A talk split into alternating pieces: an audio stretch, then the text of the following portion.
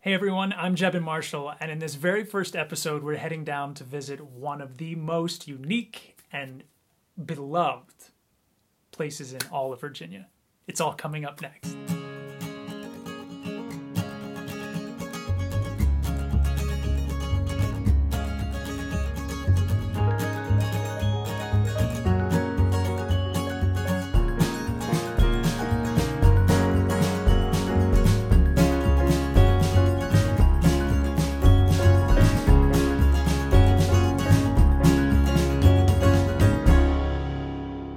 Theater has been uh, part of the Richmond community since 1928. The Coulter and Somma families uh, built the Byrd Theater. Uh, none of the Byrd family was ever actually involved uh, with the Byrd, uh, something that's, um, it was named for William Byrd II, of course, is one of the founders of, uh, of Richmond. and actually, if you look at the original blueprints, uh, they originally planned on calling it the National, but um, they later renamed it to, or the state. I'm sorry, I meant the state. Yeah. No, I'm sorry. Yeah, if you look at the original blueprints, it was orig- they were originally going to call it the State Theater, um, and I believe there already was a State Theater at the point that they finally did open uh, the uh, the theater, and so it uh, they named it uh, the William Byrd. The Byrd was built as a movie theater. It's never been anything else. Uh, a lot of people just sort of assume because they don't have that concept of a time period when movie theaters were supposed to be really special places to go to. Um, they were just like, oh, well, this was something else. It was a live theater. No, it was built as a movie theater. If you wanted to see images of things that happened outside the borders of your own life, the movie theater was the place to go not just for entertainment, although that certainly was a primary factor, but also newsreels, travelogues, short subjects. Uh, these were all part of the whole um, movie going experience. Um, and the Byrd Theater was right in the heart of that. The Byrd Theater also was built, 1928 is sort of special because it puts us right between the beginning of the sound age in 1927 with the release of the jazz singer as the first commercial talkie, and of course the beginning of the Great Depression in 1929. So we sort of feel like 1928, the Byrd was probably the last year that a theater uh, as ornate or as opulent as the Byrd could have been built. And, um, uh, and so, uh, the, and also it was the first sound theater to be built in the state of Virginia. Understand, by 28, there were certainly other theaters which had added sound systems, but the Byrd Theater had a sound system, actually two different ones on day one. Uh, you know, obviously, if it were practical for us to charge more, uh, you know, we certainly would. It's not like we don't have bills and we don't have expenses, sure. and it would be easy for us to double our price and still be competitive uh, with first run theaters. If the first run theaters were our primary competition, but they're not. We're not competing with the first run theaters. No second run theater these days is competing primarily with, uh, with the first run theaters. They're so far off of our map mm-hmm. that they might as well not exist. I mean, we certainly know that they're out there. If somebody has the means and wants to see the current hot movie that just came out this week, they're going to go. And there's no way that I'm going to capture that business from them. But if they want to wait, if they still want to see it in a big screen environment, that's what I want. There's the whole concept, obviously, there is a goal in mind here. We, we have renovations that we'd love to do. There is the Byrd Theater Foundation, which is, uh, you know, 501c3 that we'd like to raise money for.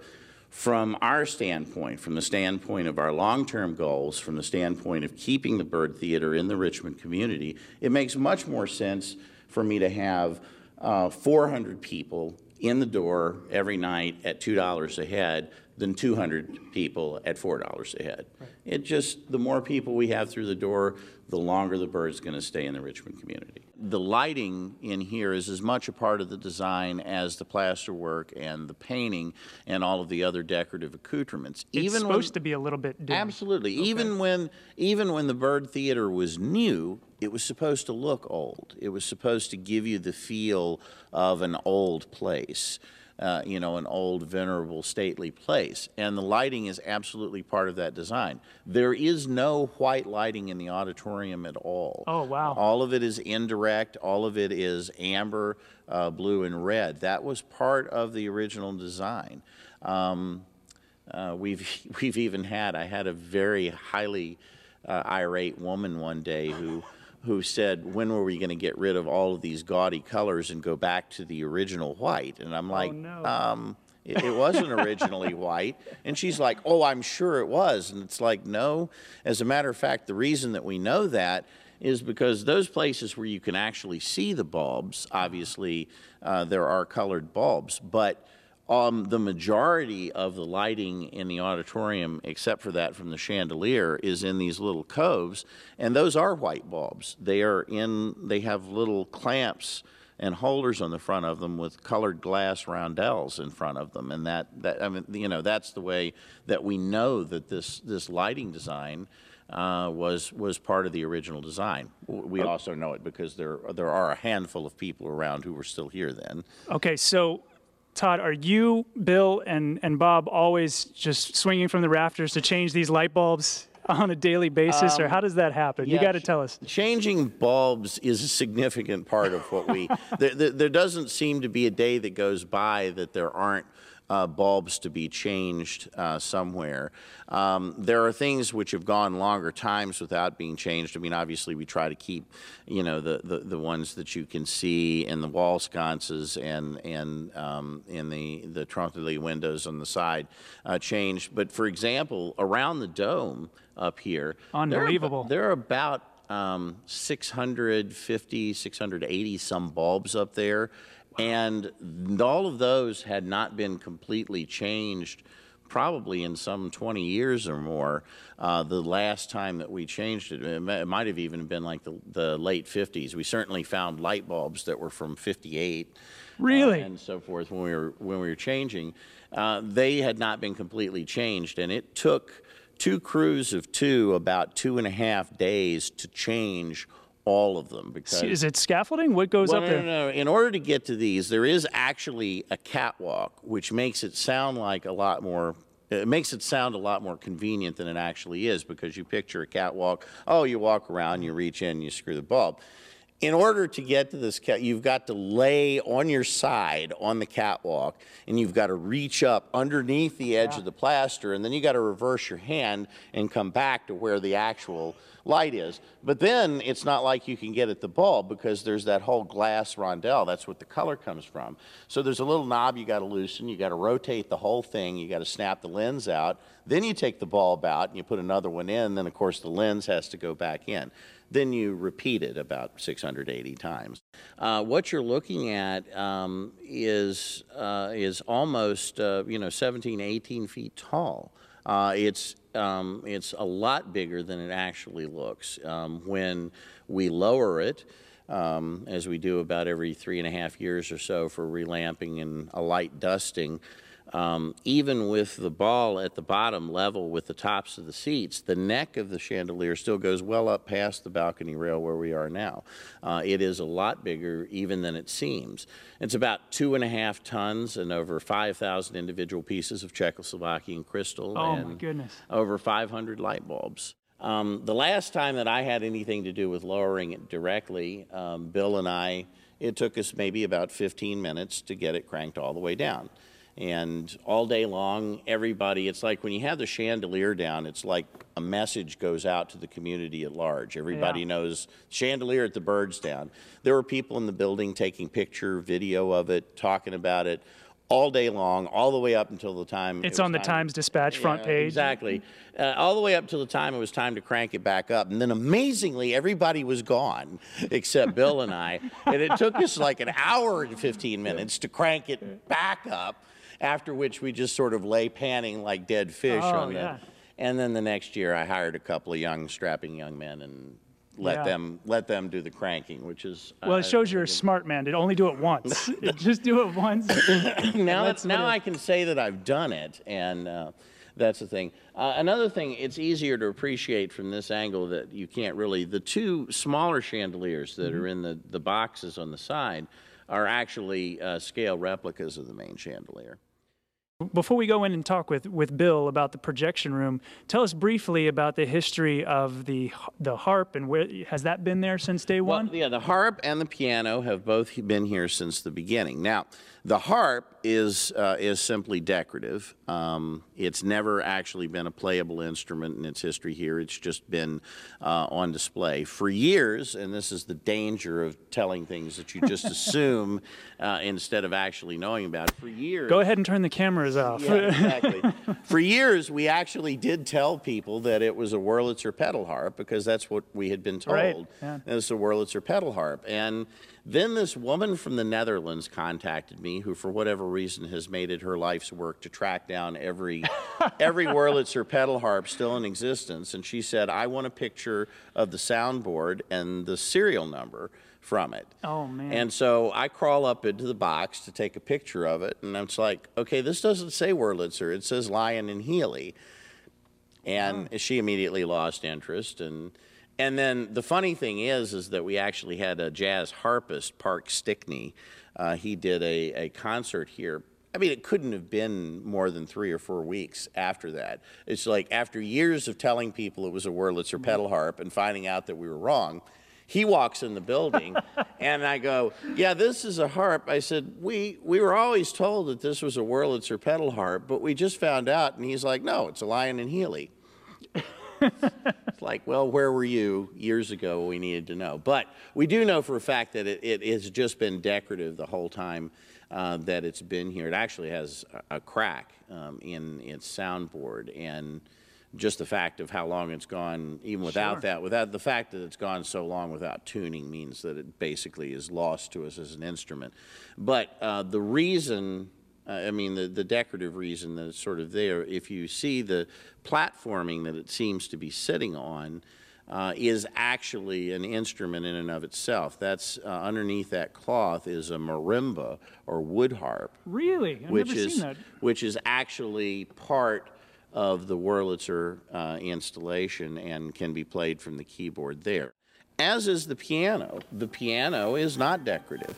Uh, it has an action in it very much like a player piano. Uh, it's got its own vacuum blower. It's it's uh, separate from the main blower that, that fuels the rest of the instrumentation in the organ installation. And the keyboard of the piano can be played from the console uh, of the organ. Both these things have been here since the very beginning. They were part of the organ installation, part of the original uh, theater installation from the very beginning. So we wrapped up with Todd, and it was so great to talk to him because you could just tell that the Byrd's history has become his history, and uh, so that it's really neat to see somebody pour themselves into uh, what they do uh, that much.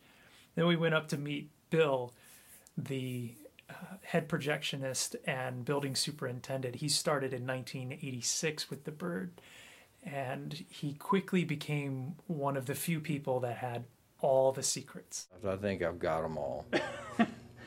well, don't share all of them. Just share a few of them with I'm, us. I'm today. keeping something so they'll miss me when I retire. Oh, there you go.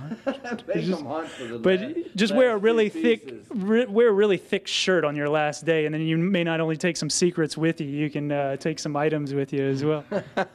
nah, I don't want anything. everything, everything I've, everything here, I've had my hands on enough. If I, when I leave you just I don't wash your hands I'm gonna walk away and come come back and pay to see a movie. This machine is a, a Master Brenograph Model F7. It's a dual uh, slide projector and effects projector. Its primary use, at least for the first several years that the theater was open, was screen ads. Now, for those who think screen ads are new, yeah. they're far so from it. I mean, I have information at home that goes back to 1915 in a book that describes how to sell screen ads to your business neighbors and the local funeral home and and the equipment that you'll need to uh, get them on the screen reliably. It's been in use its whole life. I mean, it, it's never been out of service. And when after screen ads sort of faded away in the 50s, uh, it was used as um, as a small spotlight, um, uh, just highlight lights in the auditorium. Um, It's a very versatile machine. It can, you know, anything you can shine a light through, you can put into it. It'll handle uh, slides from 35 millimeter to uh, 9 by 8. These are the second generation here. The earliest ones uh, were replaced in the uh, early 50s. They were replaced in 1953, just ahead of the introduction of CinemaScope. Um, replacing the projectors wasn't absolutely necessary for scope, uh, but it gave the, the newer machines gave better light, more light on the screen because of um, much different shutter design. Um, and these have been here since '53. Uh, the people who were here before me left records most incredibly reliable machines I've ever seen. They've um, they've never been rebuilt. They've had you know maintenance and an occasional part replacement, but for 56 years they've run every night. I mean, how many millions of feet of film? And, been it's amazing. Things in 50 years. And all the different components that go through it. Look at this entire exhaust system that goes all the way through. Yeah, the- Unbelievable. The exhaust system takes away the heat from the lamp. There's a 3,000 watt uh, arc lamp, uh, xenon arc, uh, short arc lamp inside of the lamp housing, and it makes a lot of heat. I mean, it's uh, the envelope temperature on the bulb runs at around 1,800 degrees. Take us through an, an evening at the Byrd. I mean, you get here at, at what time, or whoever's running the show gets here at, at what time, and they have to run what sort of tests, or is it such old hat now to where people know it and they just put faith in that it's going to work? Well, one, once you're trained and you know what you're doing, I mean, you, you just, we ask them to, the, the projectionists to be here around six o'clock for a seven fifteen show. That gives them time to get here, um, get the film out. If, you know, if, if somebody had to leave, leave early the night before, you know, didn't have time to rewind, that, that, that's okay on occasion. Uh, rewind, get the film ready, um, put it on the machine, thread both machines, and be ready to roll. Um, you know, well ahead of the show uh, of showtime. Turn the lights on at 6:45, and uh, you've got a few minutes. You've got a half an hour to um, sort out what you're going to do. Unless you're doing a midnight show, and then people get really rowdy, and you got to. You guys are safe up here from the rowdy crowd. Well, the midnight, the midnight people are certainly uh, an entirely different group. Yeah. Uh, and we let them have a good time. If, if you know, it's part of the part of the mystique of the midnight show is mm-hmm. it's a little rowdy. If you want to come and see, a- you know, see a serious screening of, of the movie, don't come to a midnight. Not here, not anywhere else. I can vouch for that. Yeah. Because the audience ex- expects to be allowed to be more than a little raucous. This is a lot and a huge light board. At one time, every theater, mm-hmm. Especially stage houses, had something like this. Back, backstage, I mean, in big theaters, would have something as long as this room and two decks high. I mean, there'd be a catwalk up here for the guys who were working mm-hmm. the, the the top bank. I mean, you can go out and hunt for, and find pictures in old theaters like Radio City Music Hall, the Roxy in New York. The big theaters had gigantic dimmer boards. Mm-hmm. Today, one person does the whole thing. I mean, you, you get a routine down. It, it's busy right at the start of a movie, but it's offset by the hours of stark boredom once once the movie's on the screen. You've mm-hmm. seen it a couple times, and uh, the main thing you've got to do is stay awake. Frankly, when I'm here and I'm I know I'm really tired, I won't sit in a chair. I'm going to perch on that stool because that uh-huh. way, when you start to go to sleep, you'll fall off. It hurts. Early movie is on these three on these three reels. Whoops. well, I guess the late movie's not happening anymore there. But I mean, it's. I mean, that movie is two hours and 17 minutes. It comes in uh, on more or less 2,000 foot reels that are, are this size. You cut the leaders off. now, did you build this, Bill? This rack, no, I'm not going to take claim for that. Todd built that. It's got a little angle on it. you, you know, we thought we were gonna be able to put a rack of these things on it, but actually it didn't turn out to be quite strong enough. But, uh, it works well for what we, for what we use it for. Usually it's full of small reels. Oh yeah. Well, some of the nicest places in the world are held together with duct tape, so I wouldn't worry too much about it. The screen ads are now on a digital slide projector. Uh, and the old machine over there we use as a spotlight. And occasionally somebody will come in and say, hey, it's my wife's birthday, my husband's birthday. Who, can you put a slide up for that? Well, it takes a while to do to, to do the thing digitally. I mean, if you really, if they're not going to be real picky about it, somebody with nice handwriting or printing can take a piece of glass and and do it by hand. We we draw. I mean, had somebody uh, seven or eight months ago wanted to do one, so just we made the circle on the piece of glass. This is where you need to write it. And, he wrote uh, "Happy Birthday" to his wife on on the glass. Beautiful, wow. beautiful handwriting, and we put it up. Oh, that's great.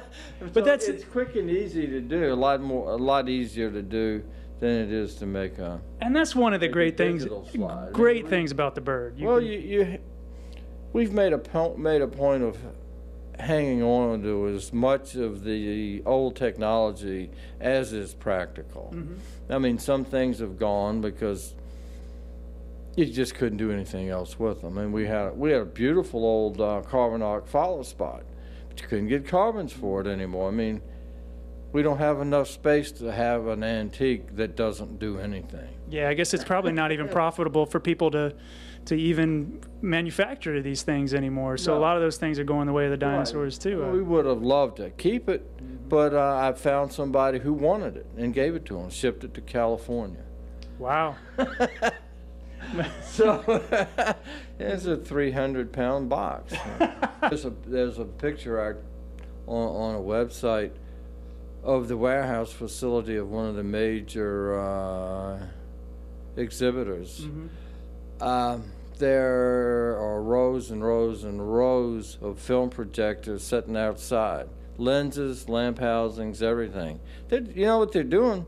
They've got a 30 cubic yard dumpster out there. Oh, no. They're, they're throwing them in just as fast as they can load them up and haul them to a scrap metal yard. You're breaking some people's hearts right now. You know that? I mean, yeah, everybody hates to see it go. I mean, I, I like the, yeah, the machine certainly got more class than the digital, but mm-hmm. yeah, it's history. Yeah. Keep one and, you know, for as long as you, you, you can reconcile yourself to having it, and then it's got to go. Spoken like a true veteran. well, let's go down and talk to Bob here. It's been a pleasure. Catch him. All right. right. Thank you.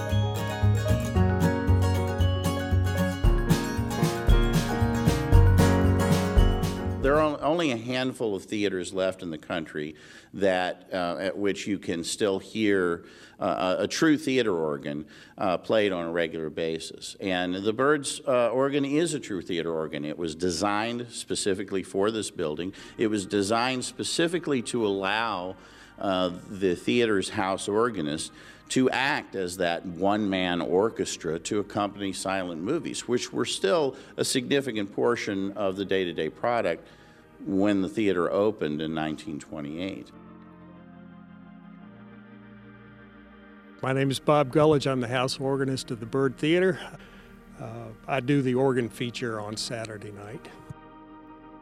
When people come to the Byrd, they expect a little more than they're going to get at the local theater at the strip mall. So uh, it's always fun to watch new people who come in who've never been here. And believe it or not, there still are a few, Oh, and, yeah. and particularly uh, you know younger children. Uh, and they hear that the lights go down, the curtain drops, the house lights dim, and there's this very grand introduction, and uh, that first big bass note sort of rolls across the floor, and they sort of you can you can. I like to say they can feel it in their rear ends. They know something special is going to happen, and then all of a sudden, this very grand console, this this massive piece of furniture on the lift sort of rises above the orchestra rail, and uh, we try to make it a very special, you know, 12, 15 minutes.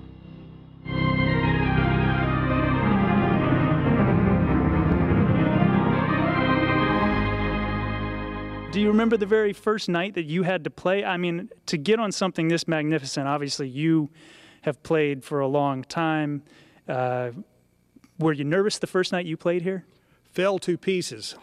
it was. Uh, I, I was fortunate enough to take lessons on this organ. Uh, Really? From Eddie Weaver, Oh, wow. and uh, you know it, it was a great uh, joy to me to be able to take lessons from a man who had actually done this in the heyday. When you know all of the theaters had these organs. At one time, there were 19 of these organs in the commercial zone of the city of Richmond. You know now there are three, and only two of those are playable Wow. and only one of the two is an original installation, which this organ is. This is original to the building, uh, 84 years old. Did Eddie Weaver play at all three locations, when, or all, or did he play at more locations than just here when he was playing around He's town? probably best known for the time he spent at Loew's Theater. Loew's, okay. Uh, he moved um, here to the Byrd in, uh, I think it was 1961, and stayed until 1981. So he was at the Byrd for 20 years, but he was um, uh, he was at the Loew's for much much longer time. A lot of the big theaters. Uh, for the organ feature, if it was to be um, a, uh, a solo performance, wanted the ability to move the console to center stage into the spotlight uh, for for the performer, and then you know, of course, they had to run the movie, so they had to have the means to move it back out of sight.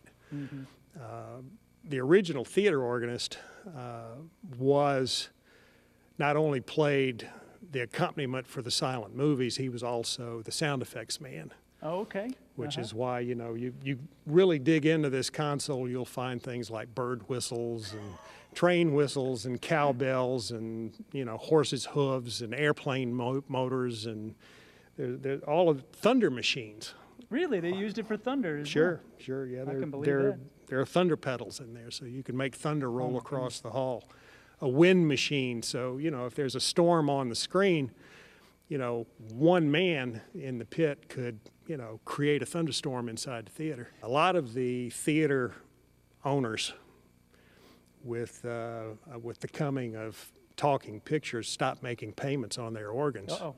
So a great many of these organs were repossessed and broken up for church organs or funeral homes or even some residence organs. It, it was really interesting uh, when you didn't just go down to say Corley Company, which was, you know, they were the brokers for Wurlitzer in town at the time, but you didn't just walk into the store and say, I want to buy an organ. Uh, you went through the dealer who sent a set of the architect's plans for this building to Wurlitzer, and their designers and engineers designed and scaled Oh, wow. So an organ. All of these were custom installations. They had to compensate the acoustics of the building with that dome. Uh, plus, they, like I say, they came to the game late. They wanted something bigger than anybody else had, so they added two more sets of pipes, one more manual or keyboard. The other big organs in town only had had the three, so this one had to have four. and to really make it special, there was the addition of the piano.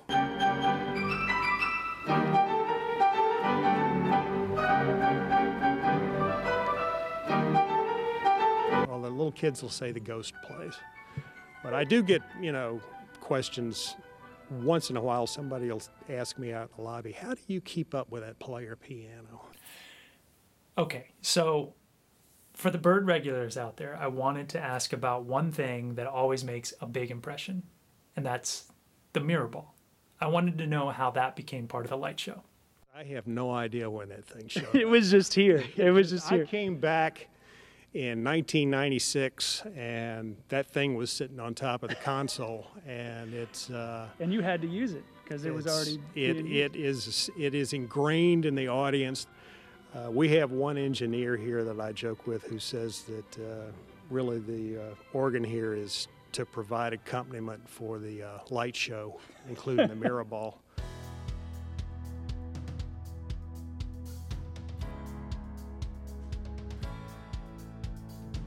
For all the character and beauty of the theater, it's the organ that really gives the theater its voice. Yeah, I think so. And Uh, you know, I'm, I'm very proud to be, I certainly won't be the last, but, you know, I sit on a bench that in 84 years has only been occupied by 13 people. And I think that's, uh, that's, that's a, uh, a real testament to, you know, the city and its commitment. You know, you know, his, Richmond loves its monuments and its history, and uh, and for a city that's eaten up with all of it, you know, they still recognize this audience still recognizes the Byrd as a very special place, and uh, we still have a very appreciative and growing audience, not just for this building but for this organ, even after all this time. So it's it's just uh, it, it's it's a real honor and a, and a pleasure for me to be here. So a few weeks before this video was made, um, I found out that Bill actually passed away. Um, and I think Bob's words resonate really loudly. Bill was one of the, the few people who have kept the magic of the Byrd alive. And he is one of hopefully a, a long list of people in the long run that will keep the magic alive at the Byrd. Um, Bob also said something that really speaks loudly to who they are, to what they've done. Um, he, here's a guy who drives two hours every Saturday night just to play for all of you. Um, these people do it because they love it.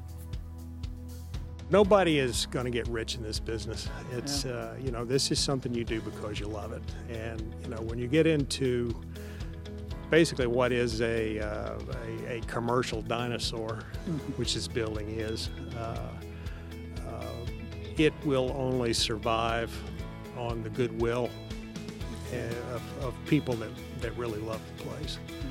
I've been in, a, in and out of here on and off for the last 42 years. But, you know, even today, after all this time, you know, there, there are very few places I would rather be than just right here.